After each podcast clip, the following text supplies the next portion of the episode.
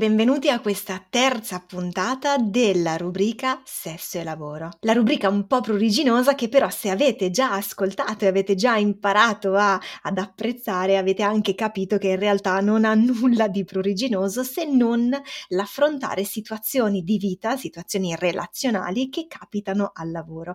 Perché, come abbiamo detto giustamente con la nostra ospite Gloria Bevilacqua, che è psicoterapeuta delle organizzazioni e a cui diamo di nuovo il benvenuto, anzi il bentornato. Ciao Gloria. Ciao, ciao Gioia, ciao a tutti.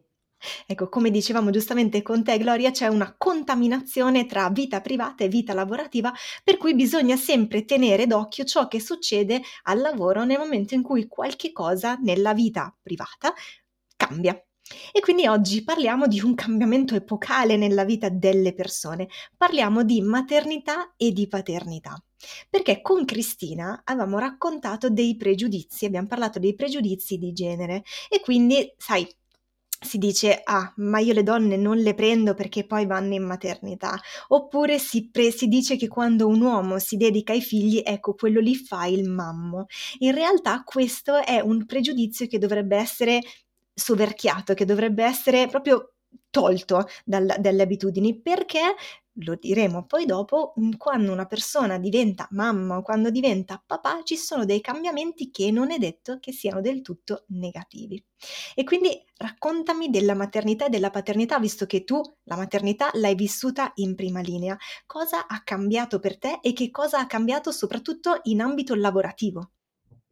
Allora, eh, per me, eh, così parto più dall'esperienza personale e poi arriviamo alla visione psicologica no, del, della trasformazione che la maternità e la paternità generano negli esseri umani. Per me la maternità è stato un, un passaggio e una crescita anche professionale. Ora, ehm, all'epoca avevo 33 anni e è arrivata questa bimbetta, in contemporanea io oltre a fare una figlia ho aperto anche uno studio associato, cioè tutto insieme. E devo dirti che questa cosa è stata forse un po' folle dal punto di vista dell'esterno, in realtà ha funzionato tutto molto bene perché, perché io mi sentivo, guarda un po', più competente. D'altronde avevo appena generato una, una, figlia e quindi avevo scoperto di saper fare una cosa che non sapevo bene che cosa fosse, perché non è che quando generi un figlio fai qualcosa, si genera, cioè non è una produzione, è una creatività che parte da sola. Quindi per me la maternità è stato un upgrade anche dal punto di vista professionale e da quello che vedo io non è un'esperienza così eh, anomala Anzi, se ci pensiamo, eh, che sia la mamma o il papà, entrambe le figure di accudimento imparano a fare e a essere qualcosa di molto diverso in un tempo molto limitato, nel senso che insomma la gravidanza dura nove mesi, ma poi i bambini hanno una quantità di scatti di crescita per cui di fatto tu diventi un esperto di cambiamento, che tu sia il papà o la mamma, tu cambi velocissimamente nei primi tre anni del bambino devi cambiare alla velocità della luce. Ecco, forse questa cosa dovrebbe essere maggiormente conosciuta dai sistemi organizzativi, dagli studi professionali, dalle aziende, perché la maternità è un momento in cui le persone imparano a imparare alla velocità della luce. Ne va della loro sopravvivenza, eh? non è che lo fanno perché sono buoni e carini, ma perché se no c'è un bambino che si mette a ululare perché non ha quello che gli serve. Quindi c'è una grande eh, fertilità anche mentale che spesso le organizzazioni non vedono e mi viene da dire non usano, non valorizzano ed è un po' un peccato, ecco questo. Ecco, quindi neogenitori, se spesso su LinkedIn succedeva più un anno, un anno e mezzo fa, quindi sto parlando 2020-2021, mettevano papà di Viola, mamma di Lorenzo, forse dovrebbero meglio mettere change manager o change specialist a questo punto, perché hanno imparato a cambiare, come hai detto tu, imparato ad imparare, che è una skill fondamentale, ma eh, hanno anche eh, imparato ad ottimizzare e quindi a gestire meglio le proprie giornate, i propri tempi, incastrando tutto affinché tutto funzioni, perché altrimenti il bambino da piccolo quindi neonato, ha i tre anni, come hai detto tu, di fatto ulula, probabilmente anche dopo i tre anni ulula, poi io non ho esperienza diretta, ma indiretta sicuramente sì. E questa è una skill da poter portare a casa e da poter valorizzare. Eh, quello che io vorrei però portare mh, oggi all'attenzione è che spesso si sente dire questa frase, sì lo so che ieri insert eh, giorno qui, l'altro ieri, settima- la settimana scorsa è nato tuo figlio o tua figlia, ma c'è questa cosa urgentissima, ma siamo in chiusura, ma siamo sotto scadenza. Ecco, questa cosa, questa eh, prevaricazione della vita lavorativa sulla vita privata, che effetti ha sull'organizzazione, che poi è quella finale, sulla persona e sul bambino? Ok, allora teniamo insieme tutti questi tre livelli a partire da quelli che sono gli studi di neurobiologia, di neurofisiologia. Eh, partiamo da che cosa succede nella mamma e nel papà nel momento in cui diventano genitori. Parte una sorta di tempesta ormonale che è fatta apposta per concentrare tutta l'energia fisica, mentale ed emotiva dei genitori, to guarda, sul neonato. Perché? Perché i neonati di esseri umani dovrebbero stare nella pancia della mamma per circa un anno, ma noi partoriamo dopo nove mesi. Questo significa che i neonati, i primi mesi, non sono assolutamente in grado di sopravvivere senza dei genitori o dei caregiver. Ok? Quindi diciamo che nostro, la nostra biologia è portata per far fronte a questa che si chiama immaturità neurobiologica del neonato per almeno i primi tre mesi. Quindi vuol dire che noi non dobbiamo più considerare il neonato da solo, ma il neonato con una mamma all'esterno e a sua volta la mamma, se tutto va bene, è contenuta dal papà. Questo vuol dire che tutto il sistema che c'è intorno al neonato deve essere focalizzato sul neonato almeno per i primi mesi di vita, ok? È per questo che non ha molto senso fare delle richieste troppo precoci alle neomamme e se possibile ai neopapà. Perché? Perché a livello ormonale tutto il loro sistema fisico, mentale ed emotivo è normalmente orientato al neonato, cioè va tutto bene. C'è un, un pediatra che si chiama Winnicott che parlava di preoccupazione materna primaria che dura un paio di mesi e si dice che la mamma è folle d'amore per il suo bambino. In questa situazione, io datore di lavoro me ne devo fare una ragione, è la biologia che funziona così, non c'è nulla di anomalo, è normale che la persona che ha appena partorito a tutto pensi fuorché al suo lavoro, è stata creata per quello la tutela, la maternità, perché? Perché si è visto che il neonato ha bisogno di una figura materna o paterna, insomma una figura di cura. C'è stato un periodo in cui non veniva considerato opportuno che la mamma, la, la mamma ricca, si occupasse del neonato e di fatti c'era la balia. Ad oggi questa figura mm, non viene utilizzata così precocemente perché si è visto che analisi costi-benefici per la società in cui viviamo è meglio che sia la mamma vicino al bambino. Perché faccio questa spiegazione neurobiologica? Perché è evidente che se io so che il funzionamento umano è questo, è inutile che la prenda sul personale o sul professionale, quando è proprio il ciclo della vita biologica. Qui stiamo parlando proprio di biologia, perché? Perché noi oltre a essere degli esseri dotati di grande intelligenza, rimaniamo dei mammiferi e la fase della maternità è una fase assolutamente ad alto tasso di biologia. Ok? Quindi nel momento in cui la mia biologia richiede che io sia attenta primariamente a un neonato che senza di me non può sopravvivere, spero sia chiaro che difficilmente potrò avere attenzione mentale da dedicare a un lavoro che invece dovrebbe poter andare avanti anche in mia assenza. E qui eh, capisci che c'è un altro tema, ok? Esatto, esatto. Però facciamo che ho un po' di mesi a disposizione per prepararmi a questo passaggio che però non è legato a una incapacità o a una velleità della mamma, è proprio biologia. Se la signora in questione volesse rientrare troppo precocemente dal lavoro, io mi preoccuperei, non al contrario, eh? ok? Quindi questo dovrebbe essere anche un patrimonio di competenze e di conoscenze del datore di lavoro, ok? Di modo da non avere delle aspettative frustrate. Eh, quindi a livello di mamma abbiamo parlato, però ormai gli studi dicono che la stessa tempesta ormonale si attiva anche nei papà e questo perché? Perché il papà è il cosiddetto, qui invece citerò uno psicanalista torinese degli anni 60 che parlava di eh, padri come mallevadori, ovvero coloro che tolgono il male dalla coppia mamma-bambino. Quindi il papà deve proteggere la coppia mamma-bambino. Chiaro che può mantenere un ponte con l'esterno, ma è una fase estremamente delicata anche nella vita di un uomo.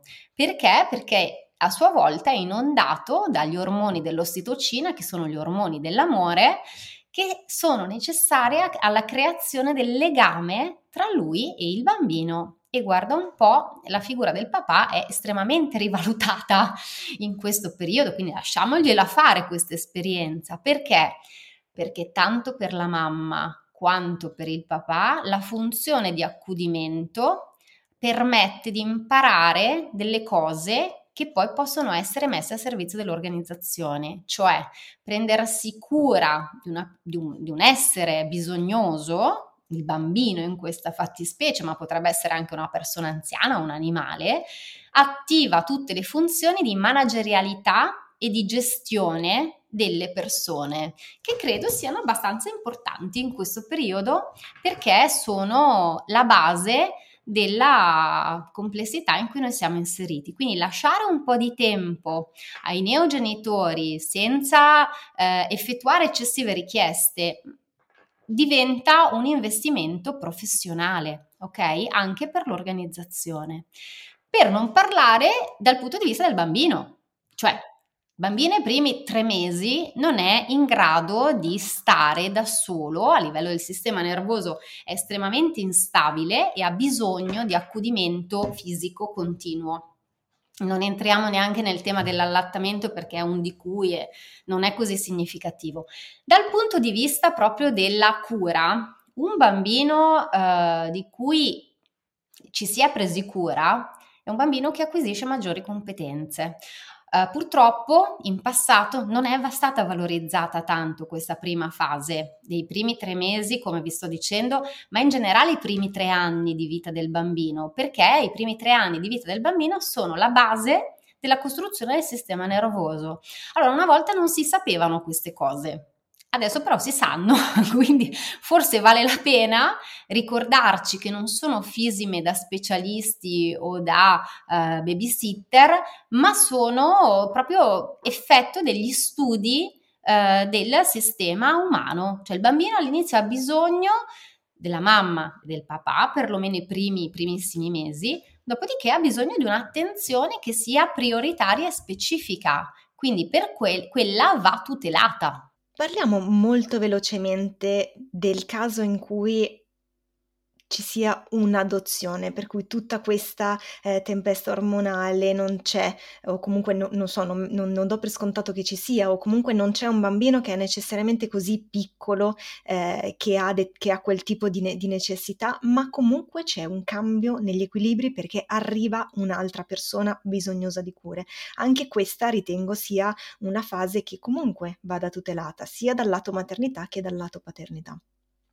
Allora, dal punto di vista ormonale non cambia molto, cioè mm. nel momento in cui io divento mamma di un bambino, anche se non l'ho partorito, partono tutti i processi legati all'attaccamento. Ovviamente dipende da quanti anni ha questo bambino, da che situazione arriva, ma dal punto di vista puramente ormonale, il, il legame che si crea tra un bambino eh, generato o adottato è comunque legata alla produzione di un ormone che si chiama ossitocina. Quindi, guarda un po', è lo stesso, è lo stesso ormone perché il nostro legame sociale, che è importante all'interno della relazione d'amore che c'è fra un genitore e suo figlio, che non, non è così significativo che sia stato partorito, ok? Pensa che addirittura dal punto di vista dell'allattamento, ci sono proprio degli studi a riguardo su questo, neonati adottati eh, da mamme che non hanno avuto figli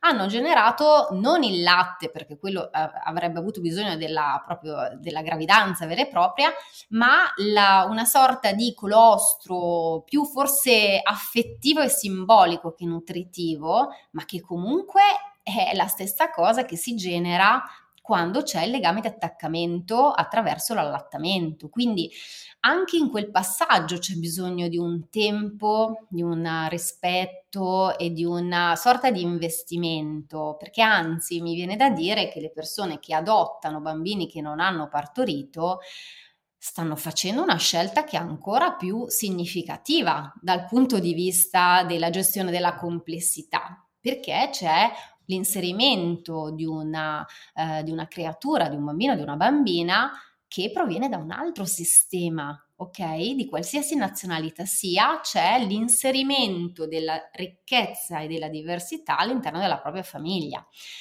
Vista così, forse forse è un'altra cosa che può essere utile anche a livello professionale, perché se non siamo inseriti in un contesto di diversità oggi, io non so quando mai lo saremo, insomma, abbiamo proprio bisogno di maneggiarle queste cose e magari di valorizzare chi lo sta già facendo in un altro contesto della sua esistenza. Ecco, questo tema della valorizzazione secondo me è molto importante perché proprio di questo stiamo parlando, cioè la maternità e la paternità non più visti come un peso da un lato e dall'altro, ma visti come una possibile risorsa, non fosse altro per il cambiamento, che è una cosa che in generale io spingo e invito a fare perché se si continuasse a lavorare come si lavorava per dire nel 1980 non si andrebbe molto lontani. Magari c'è qualcuno che ancora lo sta facendo, ma io vi sfido a dire loro sì che lavorano bene. No, perché da, da qualche parte qualche cosa poi si incrina e si rompe. A proposito di cambiamenti che sono intervenuti negli ultimi anni, parliamo appunto di smart working, sempre smart working o telelavoro, insomma in tutte le sue sfumature, lavoro da remoto in generale, sempre legati al momento della maternità barra della paternità. Perché lo dicevamo prima di registrare questa puntata, potrebbe essere tanto positivo quanto tanto negativo. E Parliamo un po' di questa possibilità di lavorare da remoto, di come capire se sia positivo, se sia negativo e se si possa anche magari imporre in qualche modo. Allora, eh, tutto il tema del lavoro, del rientro al lavoro dopo la maternità apre un po' il tema del ma chissà come sarò io dopo la maternità chissà, chissà come sarò io dopo la seconda maternità o la terza maternità, non lo so. Allora, la maternità è un'esperienza che trasforma, eh, trasforma anche quelle che possono essere le, le mie abitudini mm, cognitive, professionali, no? Quindi è molto difficile prevedere quali saranno uh, le modalità di lavoro che mi permettono di dare il mio meglio a livello professionale. Per qualcuno lo smart working o l'agile working sono mh, manne dal cielo perché ad esempio preferiscono stare a casa con il bambino e magari o la babysitter o la nonna, ma stare a casa. Per altre persone questa condizione è già fonte di stress. Perché? Perché preferiscono concentrarsi eh, nell'assenza del bambino o della bambina. E su questo non esiste una letteratura o degli, degli, indicatori che siano uguali per tutti. Quindi l'unico passaggio vero è permetterci di sperimentare quello che funziona di più e magari all'interno di un'azienda chiederlo iniziare a far riflettere la persona su quello che succederà perché spesso nemmeno le persone stesse sanno come diventeranno. Mm? Ci sono persone, ad esempio, che diventano eh, molto veloci Perché? Perché hanno tante cose da fare. Altre invece diventano estremamente minuziose perché sanno che poi non hanno la possibilità di ritornare sulle cose che hanno già fatto. Altre che diventano monoattività, quindi preferiscono fare un'unica attività per volta e altre che scoprono che hanno la, la capacità di andare in multitasking. E bisogna entrare in sperimentazione perché uno standard non c'è su questo, assolutamente. Quindi chiedere, cercare di capire, parlarne e costruire quello che è un prototipo. Perché ad oggi non esiste una legge uguale per tutti. Io credo che su questo tema eh, sarà ben difficile scoprire una legge standard, eh, perché dopo un'esperienza come la maternità ognuno eh, scopre delle nuove parti di sé e quindi bisogna poi avere la possibilità di integrarle no, al proprio interno, anche professionali. Quindi c'è uno sviluppo delle soft skill a seguito della maternità o della paternità? Beh, ci sono degli studiosi italiani, fra l'altro la Riccarda Zezza e l'Andrea Vitullo, che parlano di maternità come master, perché è un master in management, eh, quindi aumenta la capacità di gestire tante cose in contemporanea e di leggere la realtà con un livello di profondità che magari prima della maternità richiedeva più tempo. Si diventa banalmente più veloci a patto fatto di recuperare anche quelle che sono le limitazioni no? Del, della prima fase della maternità, che possono essere l'assenza di, di un sonno stabile o la necessità di riposare al di là del sonno, di trovarsi dei momenti, degli spazi di riposo. Insomma, ci sono un po' di cose che cambiano e non sono solo positive, ma sono anche positive. Quindi se prima, un po' provocatoriamente, no, ti ho detto eh, possiamo obbligare in qualche modo, tu mi dici no, non c'è una legge e hai eh, riportato all'attenzione la necessità di comunicare, così come la necessità di sperimentare, perché io posso non sapere come sarò dopo che avrò affrontato il mio primo periodo di paternità e quindi è giusto dire ma provo a tornare al lavoro, poi magari sul lavoro per un motivo o per l'altro non funziono, mentre posso essere molto più eh, attiva e molto più produttiva se sto a casa o può succedere l'esatto contrario. E quindi torna quello che mi piace sempre nominare che è il ciclo di Deming. Quindi io pianifico di fare una cosa la faccio vedo se funziona cosa funziona cosa non funziona e sulla base di quello io ricomincio a fare. E così sempre in continuazione sempre nell'ottica di quel, di quel change management di cui parlavo all'inizio della puntata. E quindi maternità e paternità sicuramente da presentare preservare per il bene della persona mhmm, che è coinvolta direttamente, per il bene sicuramente del bambino per permettere uno sviluppo eh, completo nell'età adulta, verso l'età adulta e per il bene anche dell'organizzazione perché non si può in, in, in un modo o nell'altro, nel bene e nel male, fare finta che non sia cambiato niente, perché cercare di forzare eh, un rientro, di forzare uno stare a caso, comunque di forzare che tutto ritorni a come era prima, è un po' come quella storiella, non so se l'hai, se l'hai sentita, la storia in cui eh, c'è quella persona che aiuta la farfalla a uscire dal bozzolo e gli rovina per sempre le ali, per cui non riesce poi più a volare. Quindi io ti ringrazio per questo viaggio che abbiamo fatto all'interno della maternità, della paternità, intesi come primo momento, quello successivo alla nascita o all'arrivo anche di un bambino, visto che abbiamo parlato di adozioni, sempre nell'ottica del lavoro e nell'ottica di come cambia il lavoro a seguito del cambiamento delle eh, relazioni personali. Grazie mille ancora, Gloria, noi ci vediamo alla prossima puntata. Grazie a te, Gioia, e grazie a tutti gli ascoltatori che hanno compartecipato con noi a questo podcast. E per compartecipare ancora meglio io invito chi ci ascolta ad iscriversi al canale Telegram del podcast iconsulente.pro, il link è sempre in descrizione dell'episodio o per chi lo sta guardando su YouTube o su Spotify è in sovraimpressione.